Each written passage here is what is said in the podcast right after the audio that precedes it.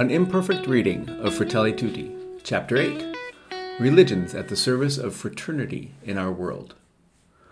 The different religions, based on their respect for each human person as a creature called to be a child of God, contribute significantly to building fraternity and defending justice in society.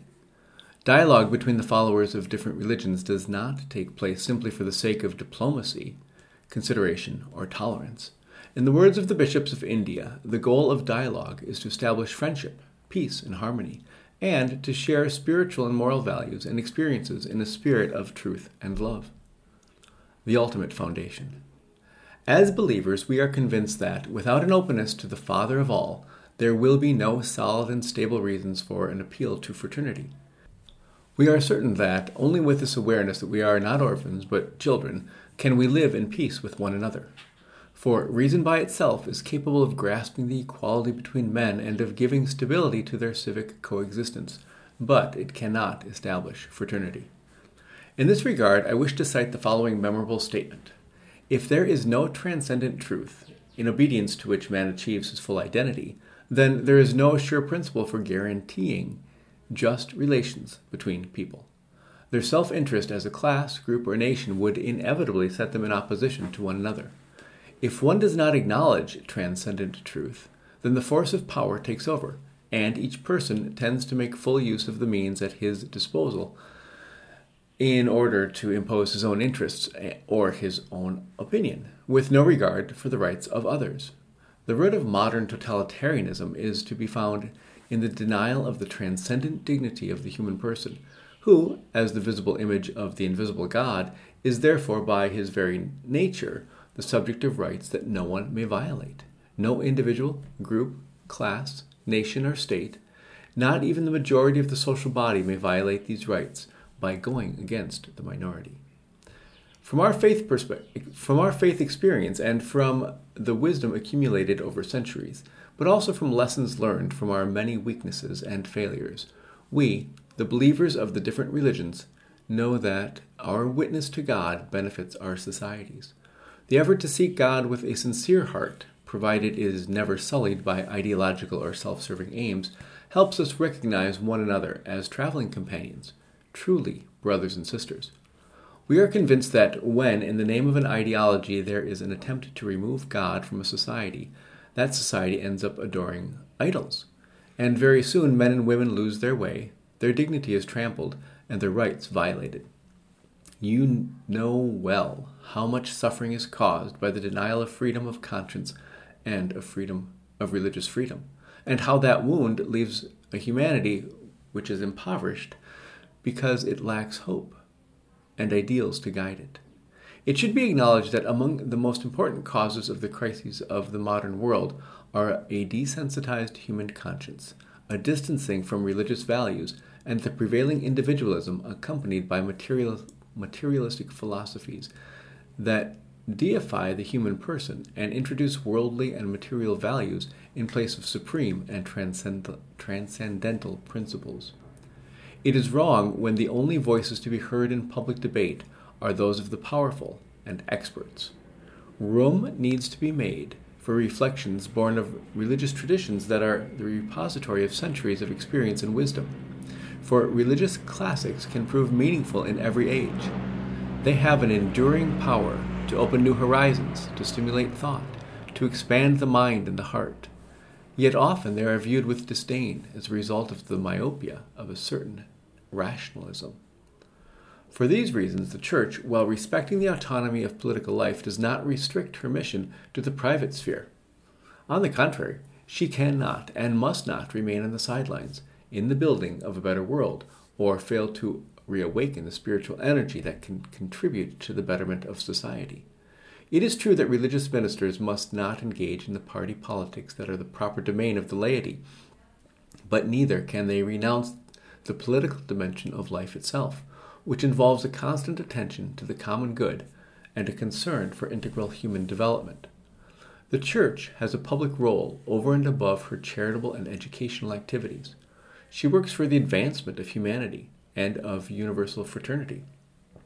She does not claim to compete with earthly powers, but to offer herself as a family among families. This is the Church. open to bearing witness in today's world, open to faith, hope, and love for the Lord and for those whom He loves with a preferential love, a home with open doors. The church is a home with open doors because she is a mother. And in imitation of Mary, the mother of Jesus, we want to be a church that serves, that leaves home and goes forth from its place of worship, goes forth from its sacristies in order to accompany life, to sustain hope, to be the sign of unity, to build bridges, to break down walls, to sow seeds of reconciliation. Christian identity. The Church esteems the ways in which God works in other religions and rejects nothing of what is true and holy in these religions. She has a high regard for their manner of life and, uh, and conduct, their precepts and doctrines, which often reflect a ray of that truth which enlightens all men and women. Yet we Christians are very much aware that if the music of the gospel ceases to resonate in our very being, we will lose the joy born of compassion, the tender love born of trust, the capacity for reconciliation that has its source in our knowledge that we have been forgiven and sent forth. If the music of the gospel ceases to sound in our homes, our public squares, our workplaces, our political and financial life, then we will no longer hear the strains that challenge us to defend the dignity of every man and woman. Others drink from other sources. For us, the wellspring of human dignity and fraternity is the gospel of Jesus Christ. From it, there arises for Christian for Christian thought and for the action of the church the primacy given to relationship, to the encounter with the sacred mystery of the other, to universal communion with the entire human family, as a vocation of all. Called to take root in every place, the Church has been present for centuries throughout the world, for that is what it means to be Catholic. She can thus understand from her own experience of grace and sin the beauty of the invitation to universal love. Indeed, all things human are our concern wherever the councils of nations come together to establish the rights and duties of man, we are honored to be permitted to take our place among them. For many Christians, this journey of fraternity also has a mother, whose name is Mary. Having received this universal motherhood at the foot of the cross, she cares not only for Jesus, but also for the rest of her children. In the power of the risen Lord, she wants to give birth to a new world, where all of us are brothers and sisters, where there is room for all those whom our societies discard, where justice and peace are resplendent. We Christians ask that in those countries where we are a minority, we be guaranteed freedom, even as we ourselves promote that freedom for non Christians in places where they are a minority. One fundamental human right must not be forgotten in the journey towards fraternity and peace. It is religious freedom for believers of all religions. That freedom proclaims, proclaims that we can build harmony and understanding between different cultures and religions. It also testifies to the fact that, since the important things we share are so many, it is possible to find a means of serene, ordered, and peaceful coexistence, accepting our differences and rejoicing that, as children of the one God, we are all brothers and sisters. At the same time, we ask God to strengthen unity within the Church a unity enriched by differences, reconciled by the working of the Spirit. For in the one Spirit we were all baptized into one body, in which each member has his or her distinctive contribution to make. As St. Augustine said, the ear sees through the, through the eye, and the eye hears through the, through the ear. It is also urgent to continue to bear witness to the journey of encounter between the different Christian confessions. We cannot forget Christ's desire that they may all be one. Hearing his call, we recognize with sorrow that the process of globalization still lacks the prophetic and spiritual contribution of unity among Christians. This notwithstanding, even as we make this journey towards full communion, we already have the duty to offer common witness to the love of God for all people by working together in the service of humanity. Religion and violence. A journey of peace is possible between religions. Its point of departure must be God's way of seeing things. God does not see with his eyes, God sees with his heart. And God's love is the same for everyone, regardless of religion. Even if they are atheists, his love is the same. When the last day comes and there is sufficient light to see things as they really are, we are going to find ourselves quite surprised. It follows that we believers need to find occasions to speak with one another and to act together for the common good and the promotion of the poor. This has nothing to do with watering down or concealing our deepest convictions when we encounter others who think differently than ourselves. For the deeper, stronger, and richer our own identity is, the more we will be capable of enriching others with our own proper contribution. We believers are challenged to return to our sources in order to concentrate on what is essential worship of God and love for our neighbor, lest some of our teachings, taken out of context, end up feeding forms of contempt hatred, xenophobia, or negation of others.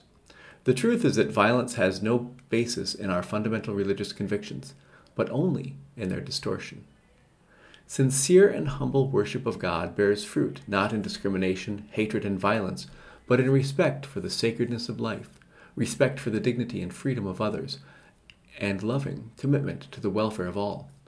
Truly, whoever does not love does not know God, for God is love. For this reason, terrorism is deplorable and threatens the security of people, be they in the East or the West, the North or the South, and disseminates panic, terror, and pessimism. But this is not due to religion, even when terrorists instrumentalize it. It is due rather to an accumulation of incorrect interpretations of religious texts and to policies linked to hunger, poverty, injustice, oppression, and pride. That is why it is so necessary to stop supporting terrorist movements fueled by financing, the provision of weapons and strategy, and by attempts to justify these movements, even, even using the media. All these must be regarded as international crimes that threaten security and world peace. Such terrorism must be condemned in all its forms and expressions.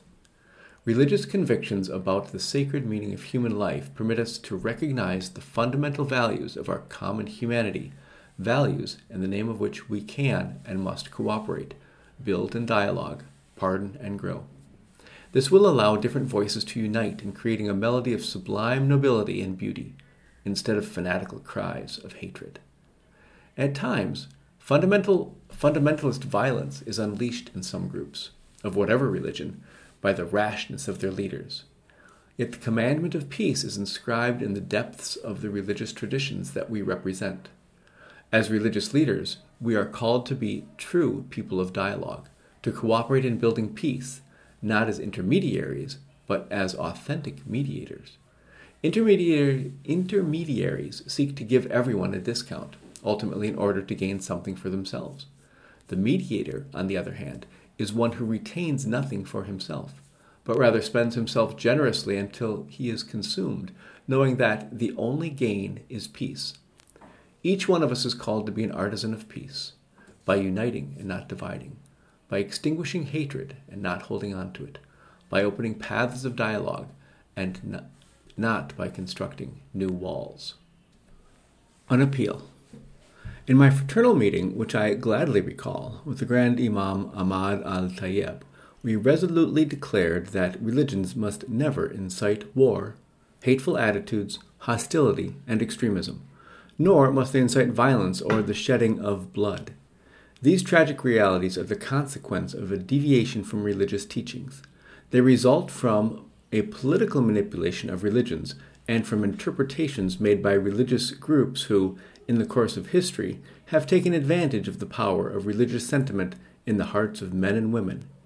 God the Almighty has no need to be defended by anyone and does not want his name used to terrorize people. For this reason, I would like to reiterate here the appeal for peace, justice, and fraternity that we made together. In the name of God, who has created all human beings equal in rights, duties, and dignity, and who has called them to live together as brothers and sisters, to fill the earth and make known the values of goodness, love, and peace. In the name of innocent human life that God has forbidden to kill, affirming that whoever kills a person is like one who kills the whole of humanity, and that whoever saves a person is like one who saves the whole of humanity.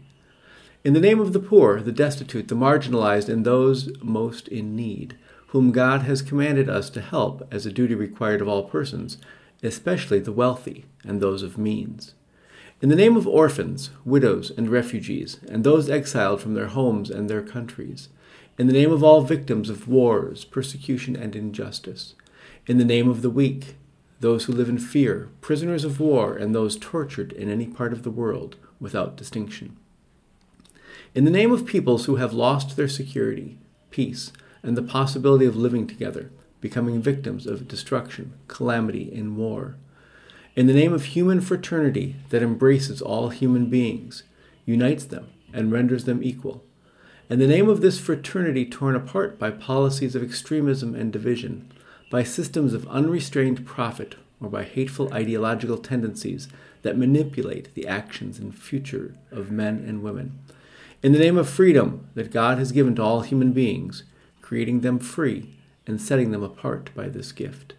In the name of justice and mercy, the foundations of prosperity and the cornerstone of faith. In the name of all persons of goodwill present in every part of the world, in the name of God and of everything stated thus far, we declare the adoption of a culture of dialogue as the path, mutual cooperation as the code of conduct, reciprocal understanding as the method and standard. In these pages of reflection on universal fraternity, I felt inspired particularly by St. Francis of Assisi, but also by others of our brothers and sisters who are not Catholics Martin Luther King, Desmond Tutu, Mahatma Gandhi, and many more. Yet I would like to conclude by mentioning another person of deep faith who, drawing upon his intense experience of God, made a journey of transformation towards feeling a brother to all. I am speaking of Blessed Charles de Foucauld. Blessed Charles directed his ideal of total surrender to God towards an identification with the poor, abandoned in the depths of the African desert. In that setting, he expressed his desire to feel himself a brother to every human being, and asked a friend to pray to God that I truly be the brother of all. He wanted to be, in the end, the universal brother.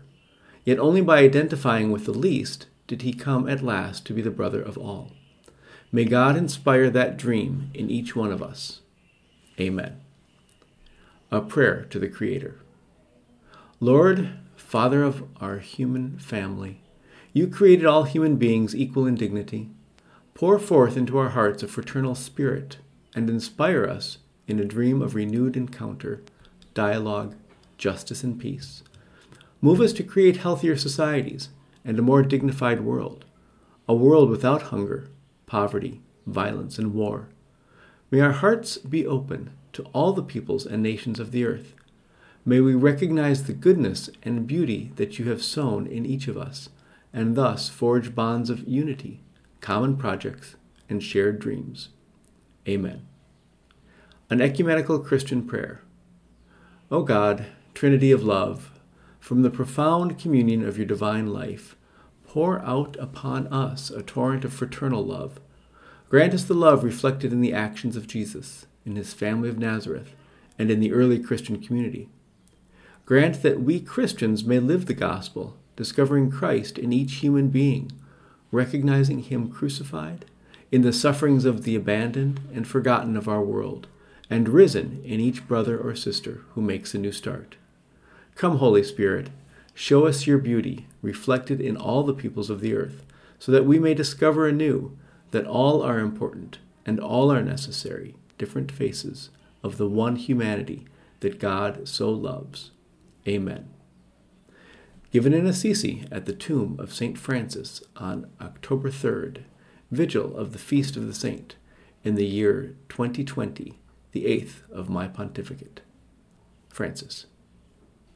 This concludes an imperfect reading of Fratelli Tutti.